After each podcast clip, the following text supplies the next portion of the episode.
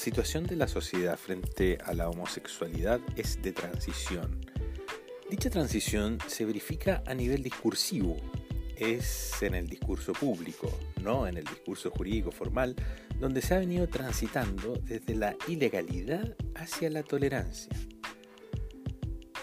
Sostengo que falta un largo camino aún para llegar desde la tolerancia a la legitimidad. Trataré de explicar esta evolución en breves minutos. Asimismo, a propósito, excluiré el pasar revista a la historia y el derecho comparado en forma exhaustiva, ya que prefiero centrar esta conversación o esta exposición en lo que a discurso público se refiere. En términos de discurso y lenguaje, tomaré ciertas categorías de análisis que entre nosotros el doctor Humberto Maturana ha planteado. El razonar humano es un constructo emotivo racional. Las discrepancias en torno a los estilos y formas de vida que los sujetos adoptan en el seno de la vida social no son discrepancias racionales, o dicho de otro modo, son discrepancias que tienen un sustento fundamentalmente emocional el emocionar desencadena una serie de disposiciones físicas que priman en la configuración de la aceptación o del rechazo de aquello que nos parece normal, aceptable, antinatural o abominable. En dicha configuración, si llevamos la discusión desde la intimidad de nuestra socialización cultural doméstica al espacio público, más o menos las mismas disposiciones ya desprovistas de la experiencia sensible doméstica y disfrazadas de características racionales y de moral pública, tendremos la tendencia a reproducir el sistema de aceptación o rechazo que el acervo cultural social con que nos hemos formado ha determinado. Por ello es que este acervo sociocultural es tan relevante a la hora de hacer juicios estimativos hacia las personas y sus conductas. Y el método jurídico de control social y legitimación de conductas es un elemento sustancial al modo en que la sociedad se reconocerá a sí misma. El carácter contrafáctico y contramayoritario del derecho cobra una fuerza crucial en este ámbito. De este modo, adelanto la respuesta a la pregunta que nos podemos hacer desde la tolerancia a la legitimidad. La pregunta básica es si aceptamos o no al otro como un legítimo otro en la convivencia, o mejor dicho, bajo qué condiciones la conducta de ese otro será aceptada como legítima y por lo tanto irrelevante para los efectos de definir la convivencia social bajo parámetros en que la discrepancia de sus formas o estilo de vida sea irrelevante para la inclusión en círculos sociales relevantes la familia, el trabajo, la vida pública, la vida académica, etc. No se puede entender el fenómeno sin mencionar el prejuicio como fuerza modeladora de la, interacción social relevante. Y es aquí donde, una vez más, el lenguaje constituye realidades. Si las expresiones maricón, mariconada, que está asociada generalmente a actitudes traicioneras, fleto, hueco, trolo, etc., son parte legítima de estigmatización, ligadas generalmente a expresiones festivas, no lograremos romper el cerco del respeto, la tolerancia, ni mucho menos la legitimidad de las minorías sexuales o las disidencias sexuales o la diversidad sexual, como quiera llamarse. A continuación haré una somera revisión de la historia de las actitudes frente a la homosexualidad. Lo que estimo es la situación en la hora presente, la que espero sea la que reine en un futuro cercano y los peligros que desde la derecha conservadora se visualizan en el horizonte. La sociedad patriarcal ve en la homosexualidad una severa amenaza a la estabilidad del orden patrístico que se establece ligado a la apropiación y al sometimiento de las mujeres que va de la mano de la eh, propiedad de la tierra y lo que algún autor por allí, eh, muy famoso últimamente, ha denominado la domesticación del hombre por el trigo. Vale decir que el trigo domesticó al hombre y no al revés. La relativa aceptación de la conducta homosexual, que como lugar común se cita en la Grecia del siglo V a.C. y en Roma, es en realidad una exaltación del machismo y opera como conducta tolerada solo por la inferioridad de la mujer y por lo demás solo aceptándose un tipo de conducta sexual, la del hombre que penetra a otro hombre. No se tolera la conducta homosexual pasiva ni la homosexualidad femenina. Por lo tanto, no podemos idealizar, ni mucho menos, la situación de aquella época. Haciendo una simplificación extrema, tendremos que decir que no se considera nociva la conducta homosexual, sino la persona homosexual. La homosexualidad como delito. En general, hasta el siglo XX, en Occidente y hasta la actualidad, en muchas latitudes del África y el Oriente, la conducta homosexual se es considerada un delito penal. En general en el medio europeo y en el Renacimiento es una conducta totalmente ilegítima, delictual y pecaminosa. Se acuña el concepto de sodomía para englobar una serie de conductas contra natura que no solo se refieren a las relaciones sexuales entre hombres, sino a la penetración anal, tanto entre hombres como entre hombres y mujeres. La Inquisición es la encargada de reprimir estas conductas en el orden temporal y espiritual. Con Carlos V se vuelve una preocupación principal en el Sacro Imperio Romano Germánico. En el Código Penal chileno recién se limita a eliminarse el delito de sodomía vale decir las relaciones sexuales penetrativas consentidas entre hombres adultos a fines de los años 90. E incluso en la legislación penal actual subsisten figuras discriminatorias y conceptos de contenido jurídico indeterminado, como el artículo 373 del Código Penal, que habla de ofensas al pudor y que desde un sexo interpretativo más conservador dejan la puerta abierta a la punición, como también lo que se ha tratado de hacer presente ante el Tribunal Constitucional por la comunidad eh, acerca de la eh, diferencia arbitraria que implica el establecimiento de lo que persistió como delito de sodomía, vale decir, la penetración anal de un mayor de edad a un menor de edad.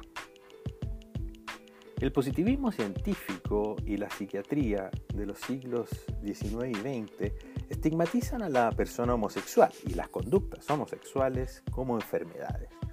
Tristemente célebres resultan las terapias hormonales y electroconvulsivas utilizadas para curar la homosexualidad. Y aún hoy, en forma minoritaria pero significativa, subsisten en nuestro medio tendencias psiquiátricas y psicológicas que pretenden la curación de la homosexualidad. La homosexualidad como conducta tolerada. El primer paso, donde creo que nos encontramos en la actualidad en Chile, de la mano de las conquistas del movimiento, desde inicios de los 90, es el logro de la visibilidad, como camino al establecimiento de la conducta homosexual como conducta socialmente tolerada. El programa del movimiento gay chileno tiene como punto de partida la lucha por los derechos humanos básicos, para encaminarse tímidamente a la lucha por los derechos civiles. Los temas en los albores de los 90 son la detención por sospecha, la acción sobre las policías para erradicar el concepto de peligrosidad y la campaña sostenida por el entonces Movimiento de Liberación Homosexual hacia la derogación del artículo 365 del Código Penal que establecía la sodomía. La estrategia de la visibilidad resulta clave en el proceso de establecimiento de la llamada tolerancia y logra una retirada táctica de la homofobia del espacio del discurso público. La visibilidad en los medios de comunicación de masa, la estrategia americana, por ejemplo, de actores de mercado relevantes, es discutible en términos de aporte de derechos civiles desde mi punto de vista, el aporte de las manifestaciones artísticas y culturales, en menor medida la discusión universitaria, son elementos que constituyen un avance al establecimiento de la tolerancia como modelo de conducta políticamente correcta hacia las personas homosexuales. Situación que es claramente insuficiente. Voy a hablar ahora entonces de la homosexualidad como conducta legítima. Y allí entonces eh, la ley antidiscriminación y eh, la ley que establece el acuerdo de unión civil son pasos muy significativos para eh, permitirnos imaginar que estamos ya en la etapa de la legitimidad y no en la etapa de la tolerancia. El espacio de legitimidad, a mi juicio, implica hacer efectivo el concepto de igualdad constitucional. Por tanto, constituye la etapa pendiente para alcanzar la plenitud de la igualdad de derechos o si se quiere la lucha por los derechos civiles. Es desde esta perspectiva que considero importante luchar y seguir instando por el establecimiento del matrimonio igualitario, no, no, no por un deseo de establecer uniones al mismo modo que el mundo heterosexual, sino de establecer un reconocimiento en iguales condiciones. El que la conducta sexual no sea legítima consideración de la diferencia, sustento de la discriminación, pasa por la afirmación del derecho a la constitución de la familia. Una constitución democrática es la que reconoce conceptos, no concepciones. Por lo tanto, el concepto de familia, que es relevado por la Carta Fundamental como el núcleo básico de la sociedad, puede ser el eje de la discusión por los derechos civiles. El reconocimiento del derecho al matrimonio entre personas del mismo sexo, la adopción de hijos, la tuición de los hijos engendrados es la culminación del paso hacia la legitimidad de las minorías o disidencias sexuales. Y solo en ese plano podremos decir que existe en Chile una sociedad respetuosa por estas minorías. El reciente informe de la Comisión Interamericana de Derechos Humanos en relación con el caso de la jueza Karen Atala es una noticia auspiciosa, ya que realizando el análisis de los argumentos de la Corte Suprema para privar de la tuición de sus hijas a la magistrada, declara contrarios a la Convención Americana de Derechos Humanos los considerandos del tribunal para privarla de la tuición, que se basan en su condición o su orientación sexual más bien. Cuestión que per se no puede ser decisiva para examinar la situación de estabilidad familiar de un niño. Esta sentencia que posteriormente dicta la Corte Interamericana de Derechos Humanos y el acto público de reconocimiento del Estado hacia la jueza, aunque sea extemporáneo, aunque no se le haya permitido la crianza de sus hijas, es tremendamente significativo en orden a obligar al Estado a pedir perdón por dicha conducta.